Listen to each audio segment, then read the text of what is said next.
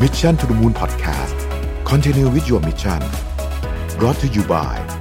สีจันแป้งม่วงเจนทูคุมมันนาน 12 ชั่วโมง ปกป้องผิวจาก PM 2.5 อัปเกรดเพื่อผู้หญิงทุกลุกสวัสดีครับยินดีต้อนรับเข้าสู่ Mission to the Moon Podcast นะครับคุณอยู่กับรวิทยานุสาหะครับ วันนี้จะมาชวนคุยเรื่องเกี่ยวกับเอ่อหนังสือนะฮะคือ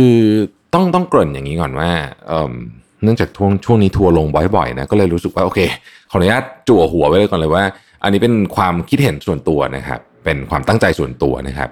ถ้าใครรู้สึกว่าเออฟังแล้วไม่ใช่แนวอะไรเงี้ยผ่านได้นะฮะผ่านได้เลยนะครับ คือผม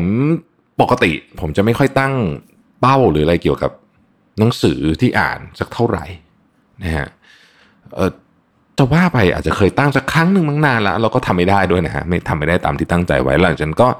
ไม่จะเป็นเป้าหมายรายปี หรือว่า New Year Resolution อะไรก็ไม่ได้พูดเรื่องหนังสืออะไรเท่าไหร่ ส่วนใหญ่จะตั้งเป้าเรื่องเขียนหนังสือมากกว่านะเป็นสิ่งที่ผมอยากทำให้ได้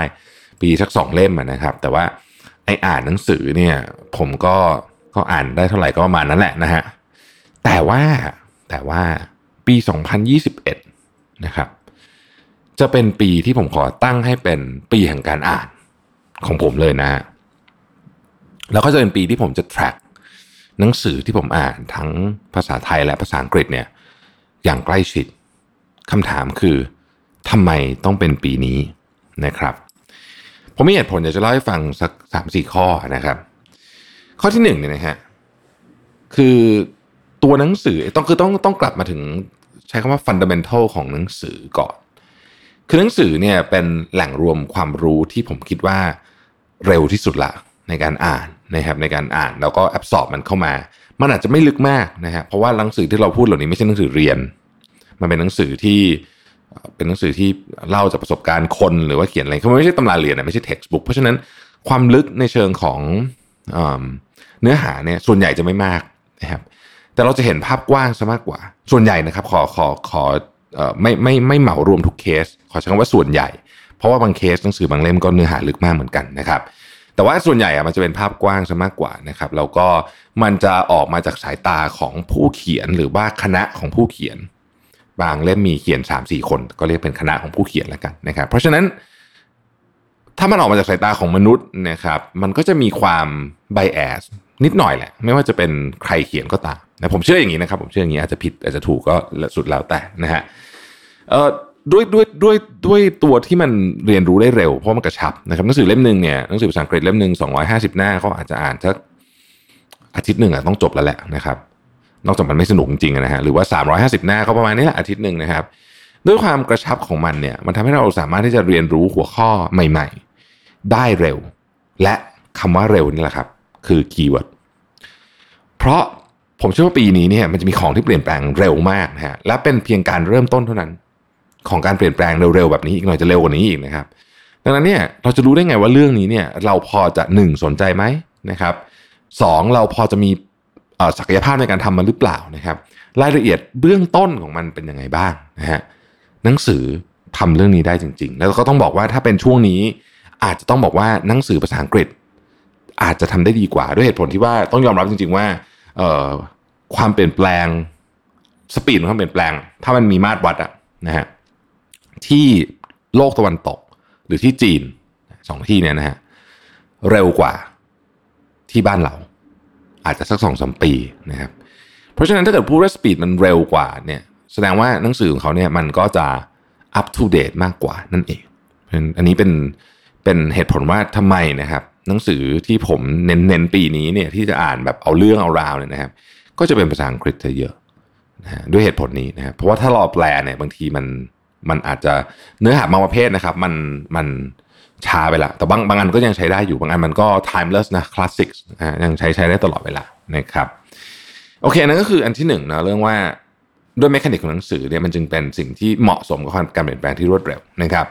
เรื่องที่สองเนี่ยนะครับเราเนี่ยกำลังอยู่บนรอยต่อของการก้าวกระโดดของเทคโนโลยี ผมเชื่ออย่างนั้น ผมเชื่อว่า 10 ปีที่ผ่านมาเนี่ยมันมีการเปลี่ยนแปลงทางเทคโนโลยีทุกทุกปี แต่ปี 2021 2022 ต่อเนื่องถึง 2023 เนี่ย ผมเชื่อว่า 3 ปีนี้เนี่ยด้วยแรงกระตุ้นจากวิกฤตโควิดด้วย ด้วยความลงตัวพอเหมาะพอเจาะของหลาย ๆ อย่างเนี่ย จะเป็นการก้าวกระโดดของเทคโนโลยีหลายอย่าง จากที่มันเคยเป็นของที่อาจจะอยู่กับกลุ่มคนเพียงแค่กลุ่มเล็ก ๆ มีคนเข้าใจไม่เยอะ มีคนใช้งานไม่เยอะนะครับ คือพูดง่ายๆคือมันมีมานานแล้วล่ะเทคโนโลยีพวกนี้เพียงแต่ว่า คนที่ใช้เนี่ยยังเป็นกลุ่มคนที่เฉพาะทางมากๆนะครับ หรือว่าเป็น niche market มากๆ แต่ปีเนี้ยสามปีเนี้ยนะครับ2021 2022 2023เนี่ยส่วนตัวเชื่อว่ามันจะเป็นการก้าวกระโดดของ curve นั่นคือของหลายอย่างที่มันเคยอยู่กับคนกลุ่มเล็กๆ เช่น VR AR ก็อาจจะยังจำกัดการเฉพาะเฉพาะทางอยู่นะฮะเออ AI นะฮะก็จะอยู่กับบริษัทใหญ่ๆซะเยอะอะไรอย่างเงี้ยนะฮะหรือว่าที่มันอยู่กับบริษัทเล็กๆมันก็ไม่ใช่เป็น AI อะไรที่มันเจ๋งๆอะไรอย่างเงี้ยนะครับ เอ่อพวกเนี้ยมันจะเปลี่ยน มันจะการเข้ามาถึงของการใช้งานที่มันง่ายขึ้น เช่นมีโลโคดนะฮะการการใช้โลโคดที่ไม่ต้องเขียนอะไรโปรแกรมอะไรยืดยาวเนี่ยก็จะทำให้บริษัทเล็กๆเนี่ยครับสามารถเข้าถึงเทคโนโลยีพวกนี้ได้มากขึ้นอันนี้เป็นตัวอย่างตัวอย่างนะครับ แล้วก็แล้วก็เราเห็น use case ของของต่างๆ เนี่ยเยอะมาก ถ้าจะพูดไปให้ลึกกว่านั้นเนี่ยอย่างเช่นรถยนต์ขับเองเนี่ยผมก็ว่าช่วง 3 ปีนี้แหละจะเป็นช่วงสำคัญ มันจะ take off หรือไม่เนี่ยนะฮะ ก็อยู่ช่วง 3 ปีนี้นะครับรวมถึงเทคโนโลยีต่างๆ อีกหลาย ๆ อย่าง เช่น voice command นะฮะสั่งการด้วยเสียงนะฮะเนี่ยผมก็ว่า 3 ปีเนี่ยจะเป็นตัววัดกันเลยนะฮะว่ามันจะไปเร็วหรือยังไงแต่ถ้าเกิดว่ามันเป็น curve ตรงนี้เนี่ยหรือบล็อกเชนด้วยบล็อกเชนเป็นอีกอันหนึ่งที่ผมคิดว่าน่าจะมาบล็อกเชนเนี่ยผมคิดว่ามาแน่ส่วนตัวนะครับ ไม่ใช่เพราะว่าตอนนี้บิตคอยราคาขึ้นกันเป็นจรวดนะ แต่ผมมีความรู้สึกว่าสิ่งหนึ่งจริงๆอะมันมันก็เกี่ยวกับบิตคอยนิดนึงก็คือว่า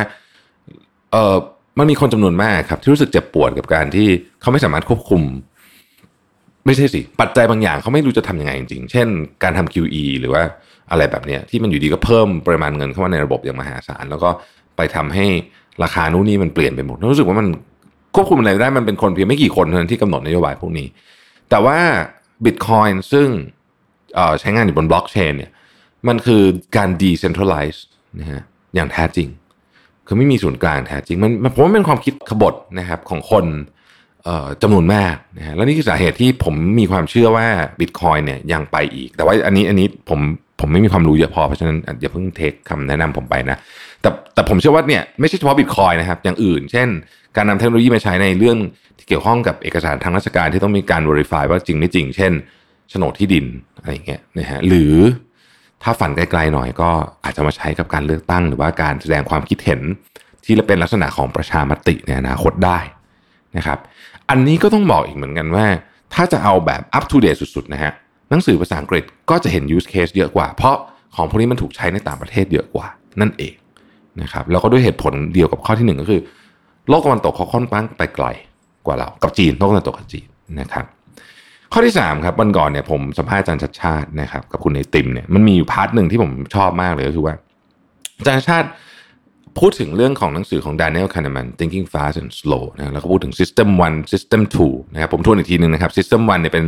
System ที่เร็วนะฮะประสิทธิภาพต่ำนะฮะเป็นไปตามอารมณ์นะครับมาจากการสั่งงานของสมองส่วนอะมิกดาลาที่เป็นเรียกเรียกว่าสมองลิงอะไรเงี้ยเช่นมีคนมีมีเสียงตะคุ่มตะคุ่มอยู่ตรงพุ่มไม้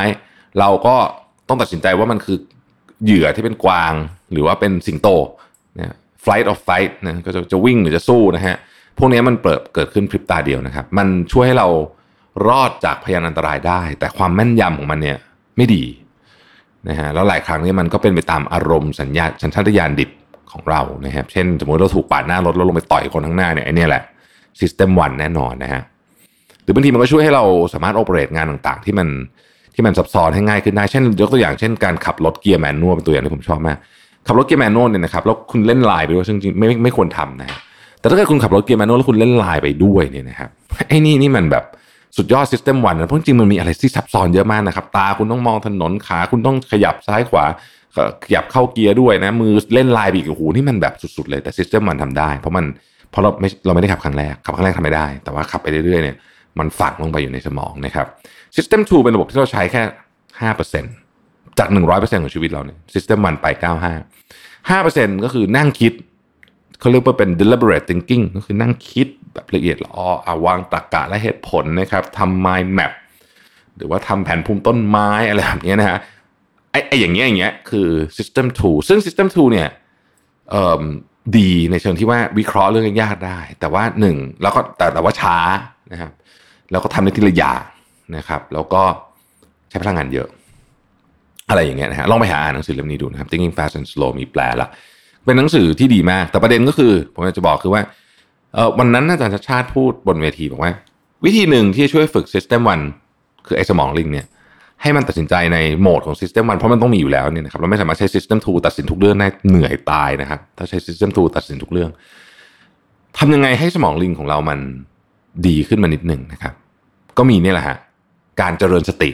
อันนี้ช่วยแน่นอนนะครับ กับอีกเรื่องหนึ่งคือการอ่านหนังสือผมเนี่ยรู้สึกว่าชีวิตผมเนี่ยที่ยากลำบากวันก่อนผมขอสารภาพเลย ถ้าเกิดว่าพี่ที่มาถ่ายกองถ่ายได้ฟังอยู่ผมขออนุญาตขอโทษทางนี้เลยล้วกันนะฮะคือวันก่อนเนี่ยมีมีงานถ่ายงานหนึ่งแล้ววันนั้นผมรู้สึกเอ่อรู้สึกไม่ค่อยดีกับจำนวนคนที่มันเยอะมากที่อยู่ในห้องเพราะผมกลัวติดโควิดหน้าผมเลยเหวี่ยงแล้ว เบี่ยงมากพอสมควรเลยแหละจริงๆแล้วแล้วก็แล้วก็แล้วยังรู้สึกเสียใจจนถึงทุกวันนี้นะอันนี้พูดจริงยังคือเสียใจรู้สึกว่าแบบเฮ้ยไม่น่าทำกันเลยไอตอนนั้นเนี่ยคิดไม่ออกเพราะว่า System 1มันคอนโทรลไป แต่ถ้าเกิดว่าเราเจริญสติด้วยนะครับ แล้วก็อ่านหนังสือมันเยอะๆเนี่ยหนังสือเพิ่ม EQ เลยนะฮะมันก็การเพิ่ม EQ ไม่ได้มาจากการอ่านหนังสือแต่การอ่านหนังสืออาจจะช่วยหาทางให้คุณเพิ่ม EQ ได้ มันก็คงจะลดเหตุการณ์แบบนี้ในอนาคตลง ผมเชื่อว่าอันนี้เป็นเรื่องที่สำคัญมากนะฮะ แล้วก็ข้อสุดท้ายคือว่าโอกาสที่เกิดระหว่างวิกฤต และหลังวิกฤตเนี่ยมันไม่ได้มาจากการทำงานแบบเดิมนะครับอืมมันจะมาจากการทำงานแบบใหม่นะฮะซึ่งผมมีความเชื่อจริงๆว่าการทำงานแบบใหม่เนี่ย คือคุณจะรู้ได้ไงว่าโลกใบใหม่เป็นยังไงนะฮะอันหนึ่งมันก็คือเอามาจากการอ่าน โดยเฉพาะการอ่านเกี่ยวกับเรื่องของ prediction ในอนาคต ไม่ว่าจะเป็นปีหน้าหรือ 10 ปีต่อจากนี้บางทีมันอาจจะเป็นการ คิดเพื่อจะลงทุนอะไรบางอย่างที่ก่อนนั้นเรานึกไม่ออกเพราะเราไม่มีความรู้พอนะครับ อย่าลืมว่าบนโลกใบนี้เนี่ยมันมีสิ่งที่เรารู้กับสิ่งที่เรารู้ว่าเราไม่รู้อันนี้เรียนได้ใช่ไหมง่ายๆก็คือไปเรียนจ้ะคุณรู้คุณไม่รู้อะไรแล้วคุณอยากรู้คุณก็ไปเรียน แต่มันมีสิ่งที่คุณไม่รู้ว่าคุณไม่รู้ อันนี้ผมเจอบ่อยเวลาอ่านหนังสือ คือบางทีอ่านไปแล้วแบบอืม นี่เรื่องนี้คือเรื่องอะไรอะทำไมมันถึงไม่อยู่ในสารระบบเราเลย แล้วเราอ่านไปแล้วก็ โอ้เฮ้ยเจ๋งอะนะครับ เพราะฉะนั้นปีนี้จะเป็นปีที่ผมตั้งใจจริงๆว่าจะอ่านหนังสือเยอะนะครับ ข้อข้อที่สามและข้อที่สี่คือเรื่องของการฝึก System 1 กับโอกาสที่เกิดขึ้นระหว่างและหลังวิกฤต ไม่ได้มาจากการทำงานเดิม อันเนี้ยหนังสือภาษาไทยน่าจะพอได้อยู่โดยเฉพาะข้อสามข้อสี่อาจจะอาจจะต้องอาศัยพึ่งหนังสือภาษาอังกฤษอันนี้ผมไม่นับหนังสือภาษาไทยที่คนไทยเขียนเองนะครับผมพูดถึงหนังสือภาษาไทยที่แปล หนังสือภาษาไทยที่คนไทยเขียนเองดีมากและใช้ได้ในทุกข้อเหมือนกันนะครับ เพราะฉะนั้นเรา เราไม่ได้บอกว่านักเขียนฝรั่งเก่งกว่าเรานะครับเพียงหนังสือภาษาอังกฤษมันมีเยอะกว่าหนังสือภาษาไทยเยอะมากแบบเทียบกันไม่ติด เพราะฉะนั้นด้วยตราส่วนที่มันเยอะกว่าเป็นไม่รู้กี่พันกี่หมื่นเท่าเนี่ย แน่นอนว่ามันย่อมจะมีเรื่องที่เราสนใจหรือเรื่องที่เรานำมาใช้ได้